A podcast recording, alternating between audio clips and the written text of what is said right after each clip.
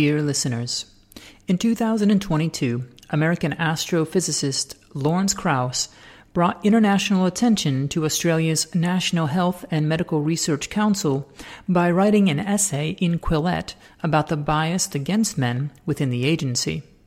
The NHMRC resides within the Australian federal government and is tasked with funding much of the country's health and medical research. Krauss's criticism of the agency centered around a new policy that was informed by their gender equality strategy and designed to, quote, address systematic disadvantage faced by female and non binary applicants to its investigator grant scheme. The NHMRC's policy is a gender quota system which was established because applications for investigator grants submitted by men were more likely to be funded by the agency than applications submitted by women. The point of Krauss's essay was to highlight the extent to which such gender quotas discriminate against men. Last week, I stumbled across another example of anti male bias within the NHMRC. This time the bias was not in regard to the sex of the researcher receiving funds. Instead, the bias was related to Australian demographic groups who are intended to be the beneficiaries of funded research. This information was made available by the NHMRC in a table that they published on their website.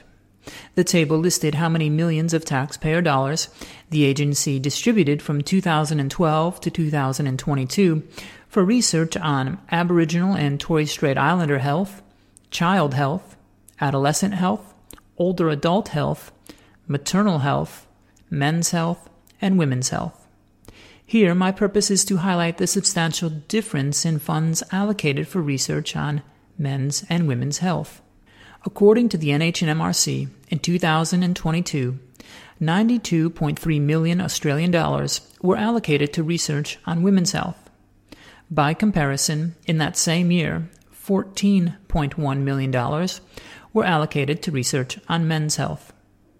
Over the 10 year period presented in the table, the funds allocated to women's health research ranged from 81 to 100 million dollars per year, with a yearly average of 88.1 million dollars.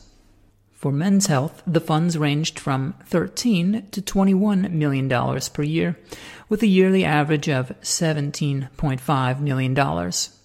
When the funds from 2013 to 2022 were summed, women's health received $970 million compared to $193 million for men's health. The NHMRC also reports that it has allocated around $50 million per year in the area of maternal health. On the website, the NHMRC does not specify if the funds allocated for maternal health make up part of the total funds allocated to women's health. Nevertheless, if funds listed for maternal health are subtracted from funds listed for women's health, the remaining value, about $40 million per year is still double that of the funds allocated for men's health. Also, no category for paternal health is presented in the NHMRC's table, which implies few funds from the agency have been allocated to the study of fatherhood and health. Such research might, for example, examine the impact that fathers have on child health and the impact that children have on fathers' health. I do not necessarily believe that equal funds should be spent on maternal and paternal health, given that the woman carries the fetus inside her body for many months and then breastfeeds the baby after birth. Nevertheless, the fact that there is no category for paternal health is troubling. It represents a lack of understanding of the importance of a father in a child's development a lack of interest in exploring how children impact a man's life, and how fathers who are engaged with their children are important for society more broadly. And all of this signals back to boys, young men, and older men that their roles in developing healthy offspring are not particularly important. Yet we know fathers are immensely important as a substantial body of research has shown that kids raised in single parent homes have significantly worse behavioral and health outcomes than kids raised in homes with both biological parents present. This research has been summarized in David Popenoe's book, Life Without Father. Another reason that the NHMRC's disproportionate interest in women's than men's health is concerning is that men have worse outcomes than women for numerous health issues, culminating in shorter life expectancy among males than females in every country in the world.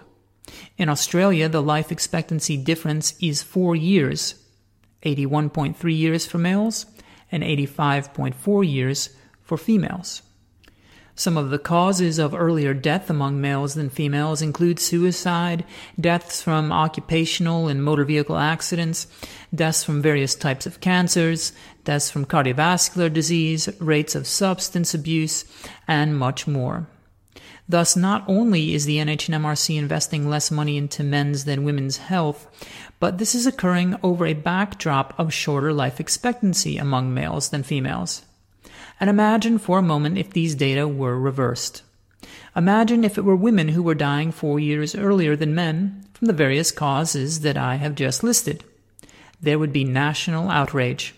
A day of observation for women would be declared, and numerous offices and committees would be established to promote awareness of and resolve women's health issues.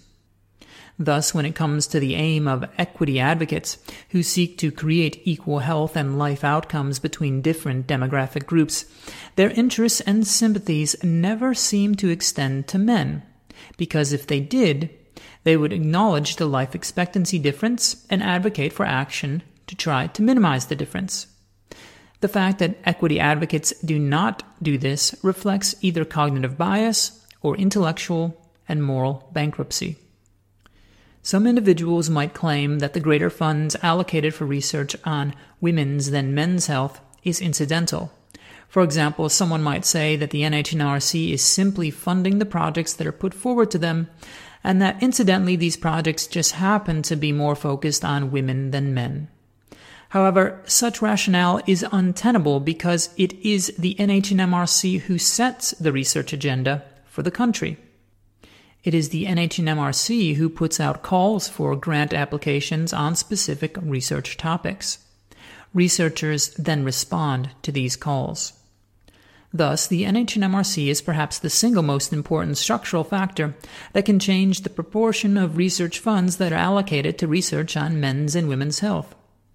As their own data show, they have known of the unequal amounts of NHMRC funds allocated to men's and women's health since at least 2013, and likely much earlier than that.